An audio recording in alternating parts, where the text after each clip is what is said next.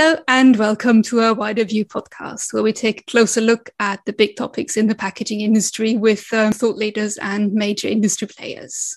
So, my name is Elisabeth Skura, and today I'll be speaking with Malte Schlüter, who is Global Director for Food and Beverage and Life Sciences at Mitsubishi Electric Europe. And uh, we'll discuss digitalization, digital transformation, and smart factories, and um, the effect they're having on the packaging industry and some recent developments in the area as well. So, um, yeah, uh, welcome uh, to the podcast and thank you very much for, for being here today.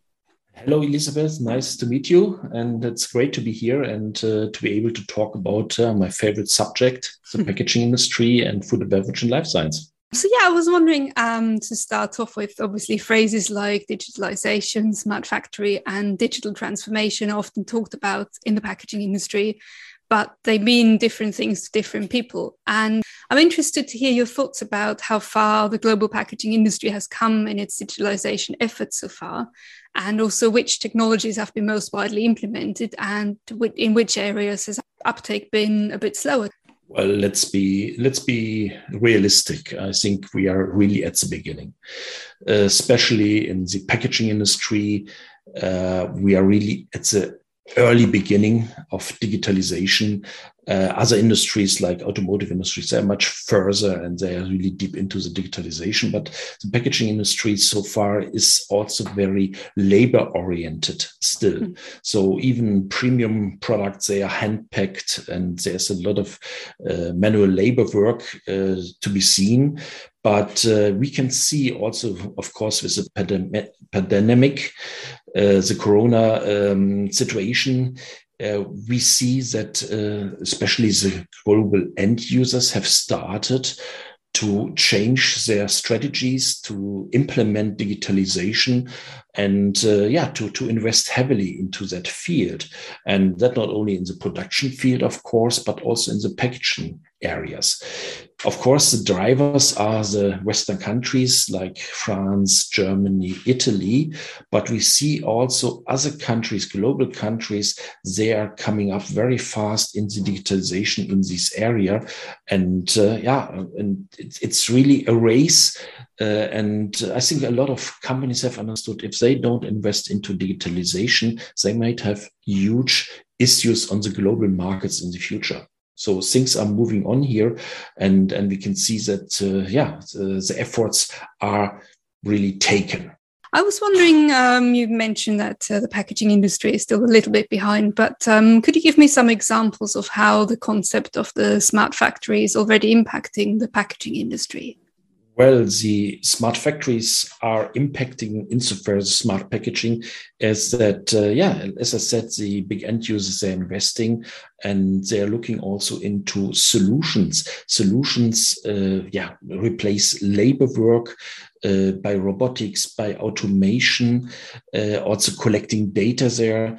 Uh, we are talking about uh, predictive maintenance, preventive maintenance. We are talking about quality, digital quality assurance. These are all the fields where I can tell you we also from Mitsubishi, we are able really to play a role and uh, to help um, the machine builders, but also the end users to upgrade the, the brownfields. So the existing lines where people are working to pack in things, some of things are of course done automatically. A lot of things are still manual. We get in there. We are getting there with our concepts to introduce digitalization. And um, I was wondering, for the benefit of our listeners who maybe still a bit unfamiliar with the concepts. Um, could you explain how AI and deep learning can be applied to improve overall product quality and efficiency along the packaging supply chain? Of, of course. Um, you know, uh, typically what you find is, is we're, we're talking about packaging lines, and these lines are consisting today at, at most factories of standalone machines. And in these machines, you have a lot of information. There's a lot of digital data that can be harvested and that can be used to see how well and how efficient these lines are running. So that's the efficiency of the line, uh, improving speeds. But at the second time, what you can do with adding simple technologies like vision sensors, you can check that the packaging quality is consistent. Today, we have very often, if you, if you take, of, for example, the primary packaging of uh, coffee capsules, um, today they are destroyed. So what they are doing is they're taken randomly out of a, a production line. So where primarily coffee is packed into capsules. They are taking randomly capsules out and they're destroying them. And today, this optimized vision system based on AI and deep learning, we are able to see that, uh, for example, the sealing, the final sealing of a coffee capsule is not going well, or we have some coffee powder underneath or some air bubbles underneath, so too hot or too cold sealing, that can be seen in such an early stage that we don't have to reject the capsules. Today, it's done in a way that they take some samples, they test the samples, and if they find there are issues, they have to throw away a complete batch of coffee capsules. So this is a huge of waste. And with these new AI technologies, you're able to, to predict the quality to prevent um, failures happening. So you are doing a closed loop uh, uh, prescriptive maintenance. And with this closed loop uh, predictive maintenance, you are able to correct things before they happen. So then in, in the best case is, for example, the deep learning vision system is recognizing that the color of the sealing on the capsule is too dark. So we have too much temperature. So the easy thing is now is to cool down uh, the capsule that cool down the sealing head, but that takes long. So this is a very slow process. So what you typically do is you make your production a little bit faster so that you have less time of the heating head on the sealing and then you have corrected. And of course you are not doing that when it's too hot and burned but you do it when you see a slight change in it. And by that you can guarantee that you have a constant output of quality and you are predicting the quality and you're measuring the quality. And by that you really have no waste in your production and you have yeah smooth production and even higher outputs that is very very important. So this is one of these cases. The other cases of course is predicting the the quality of the automation. So we have a lot of gearboxes, we have a lot of mechanics in these packaging processes. And what we can do is we can measure the resonance, the, the vibration of this gearbox. We can measure the, um, the vibration of motors. And by that, we can predict is there an issue? Is there oil missing in the gearbox, for example? Is there uh, something with the inner or outer ring of a motor? Is there a problem? You know, it's not failing immediately, but if you don't do something, if you are not aware of this situation, it can happen that after a short while, these motors will die and then your production is stopped. And, and uh, unplanned stoppages is the worst thing you can have in your production. So, and, and with this prediction, again, they are AI analyzing the data collected on the line of the motor of the servo amplifiers, uh, amplifiers. Those are predicting when something will happen and they will inform you what will happen. And so maintenance people can be planned easily to repair before a problem happens. Yeah, and these are planned stoppages. These you have anyhow, you have to do your maintenance and you can combine this in the standard maintenance routine. Mm, yeah, it sounds like there's um, quite varied but um, quite tangible benefits there. Looking to the the future, um, obviously it's always hard to predict the future, but um, how do you see these technologies um, developing going forward? Um, what might be possible in the future? I, I, think in the future, what we will see is that we and of course our system integrators, our partners, we will develop lines that are built to a specification installed to a specification and started a specification. But with these measures of self adjusting, self improving. So the productivity is measured with edge computers. You know, all there's a lot of industrial digital data to be harvested, and this can be analyzed with analytic tools and AI formulas. And then the machines will over time get even more productive, more productive. And uh, yeah, it's not that you install a machine like today and then you try to maintain it for over years keep up to the same productivity. But what you do is you install to a specification, and then over time, the machine is getting better and better learning by itself, listening to itself, and informing, of course, the operators and the owner of the machines what can be done to improve the processes and improve the complete functionality. So that, that is the future in the lines. So, from what you've said um, so far, I think it's probably fair to say that the truly transformative potential of dig- digital technologies not, has not yet fully been realized in the packaging industry. And um, I was wondering what your thoughts are. What might such digital transformation look like? For example, the move from sequential production and packaging lines to a different paradigm. Yes, correct. I mean, what I just described is how can I improve existing lines? How can I improve brownfields? And that can be done a lot with the data and, uh, yeah, implementing uh, technologies. I think the future will be look, looking differently.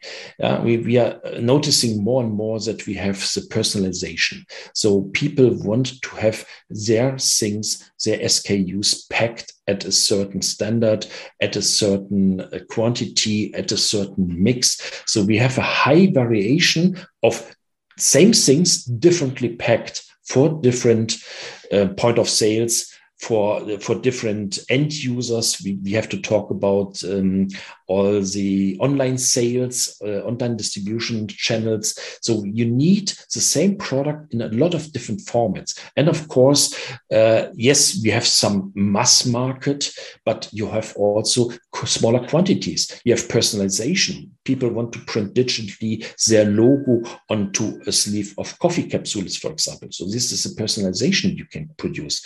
And uh, to, to win this, we see also that uh, the digitization is so we talked about data and we talked about software optimization. Now, the next thing, of course, you have to have actuators. So the classical thing where you build machines that in serial produce tons of the same product are over. What you need is to switch over formats, switch over, um, yeah, kind of products you're packing on these lines. We have a lot, also a lot of co-packers. They don't know tomorrow what they have to pack, so they need machines that are extremely highly flexible, and that can be achieved with robotics.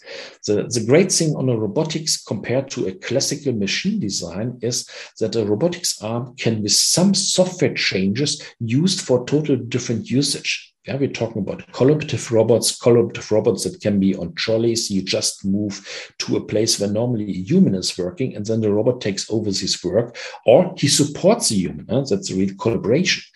And um, so this is also one of the next steps in the uh, digital factory. So you will see that you use a lot of robots. These robots are highly flexible, and then you have a lot of different outputs of like I said before, same product, totally differently packed for different channels of distribution.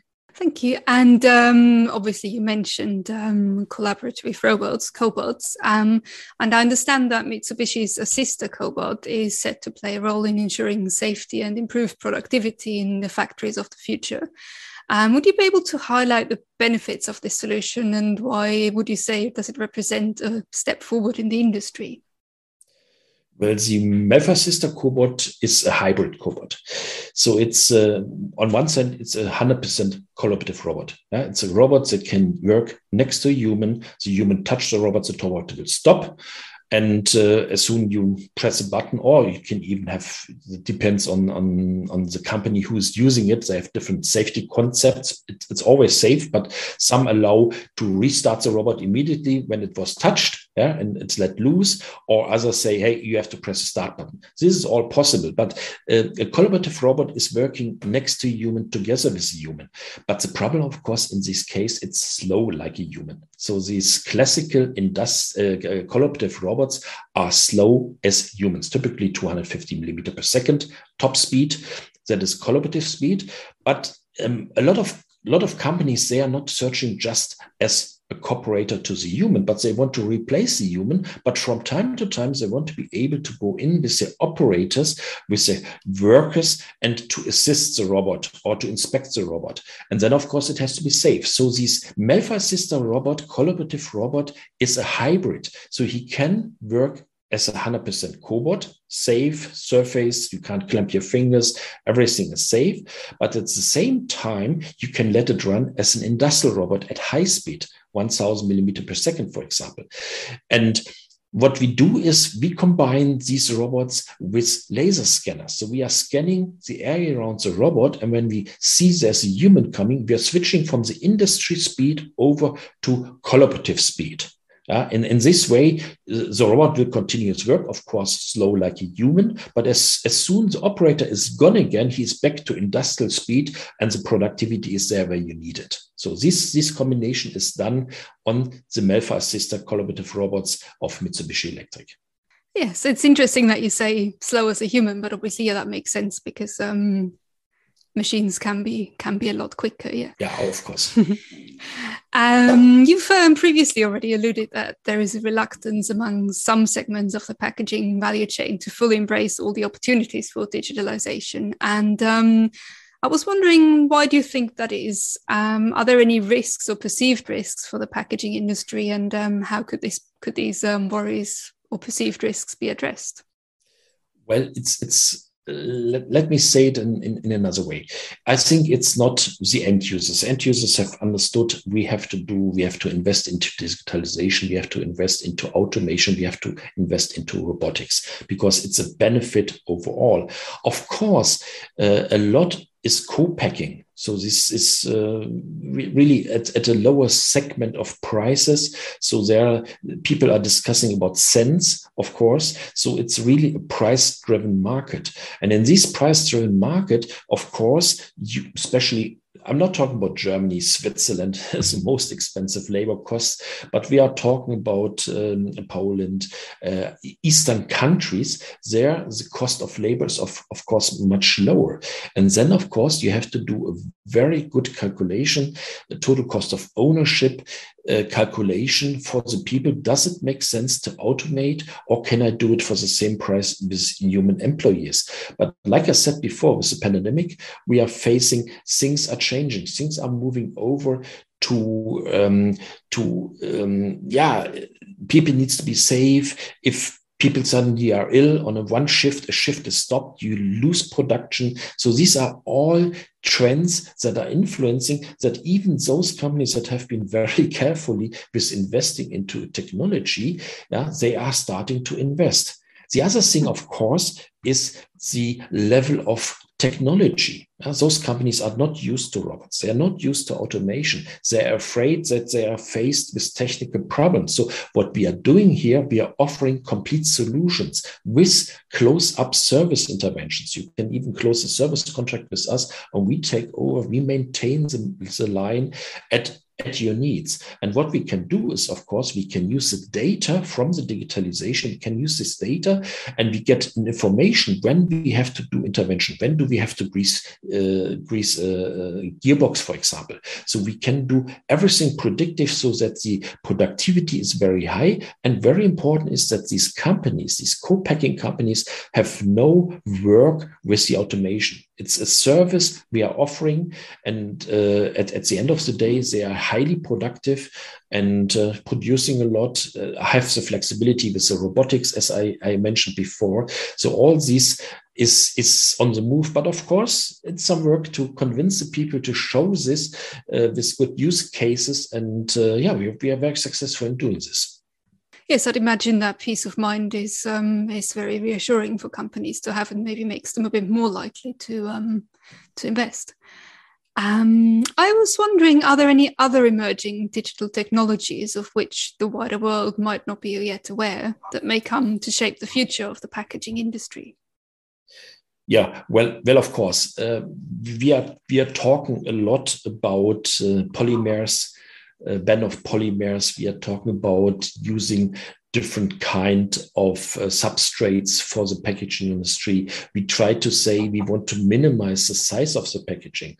So what we will see in the future, we will see more and more local packaging, like not mass packaging anymore, but we need we will see local packaging and packaging with new substrates with um, with growing um, um, substrates that are that are not polymer based but that are plant based. We will see a lot of these things, but what we see immediately is that these substrates are much more difficult to handle in the machines. So what you need is you need a much more precise control algorithm on the machine. So in, in fact, today a packaging machine is technically seen for an automation guy like us, very simple technology very simple technology. But in the future, we will see it's getting more and more complex, and we will have a lot of variation in the quality of the packaging sheets, um, packaging material. And what we will see is also their AI will come in and will measure while it's running the quality of the, of the sleeves of the of the film that is used the thickness of the film will be measured and then automatically the parameters and the processes of the machine will adjust to these changing demands. And uh, yeah, that's again, it's a closed loop regulation of the packaging process. Yeah, saving resources, saving costs, and making sure that the productivity is at, is at the highest level. So these, these are things that are coming in the future. And by all this, we are also, of course, we are collecting a lot of information, um, uh, can use that in clouds and also to, to help to design packagings of the future. So it's really a complete closed um, co collaboration uh, in that industry where, you know, it's uh, along the value chain. Eh? You have not only the product and the thing that uh, the product that needs to be packed and the packaging, but you have the packaging material that needs to produce. You have the logistics. So there are a lot of parameters. You have the substrates. So it's a lot of things that are coming together, and they have to work together. And and the data from the production of the packaging material, the the data of the production of the good, that all can taken together to optimize automatically the packaging process. And and that is something we will see in the future I, I tell you, uh, in, in five years from now, you will not sell any packaging machine anymore that has not a full digital interface into the line and into the full communication of the factory. Hmm, it'll be interesting to see how this all pans out and how um, how the digitalization progresses in, in the packaging industry. Yeah, finally, to wrap up, I was wondering are there any recent collaborations you'd like to draw your attention to which highlight the um, transformative role Mitsubishi Electric Solutions and uh, also digital technology as a whole can play in the industry? I think that's, that's something that is very important. Everybody who thinks digitalization can be done by one company and one company only is, is totally wrong. Yeah? Digitalization is based on platforms platforms where different um, experts are coming together.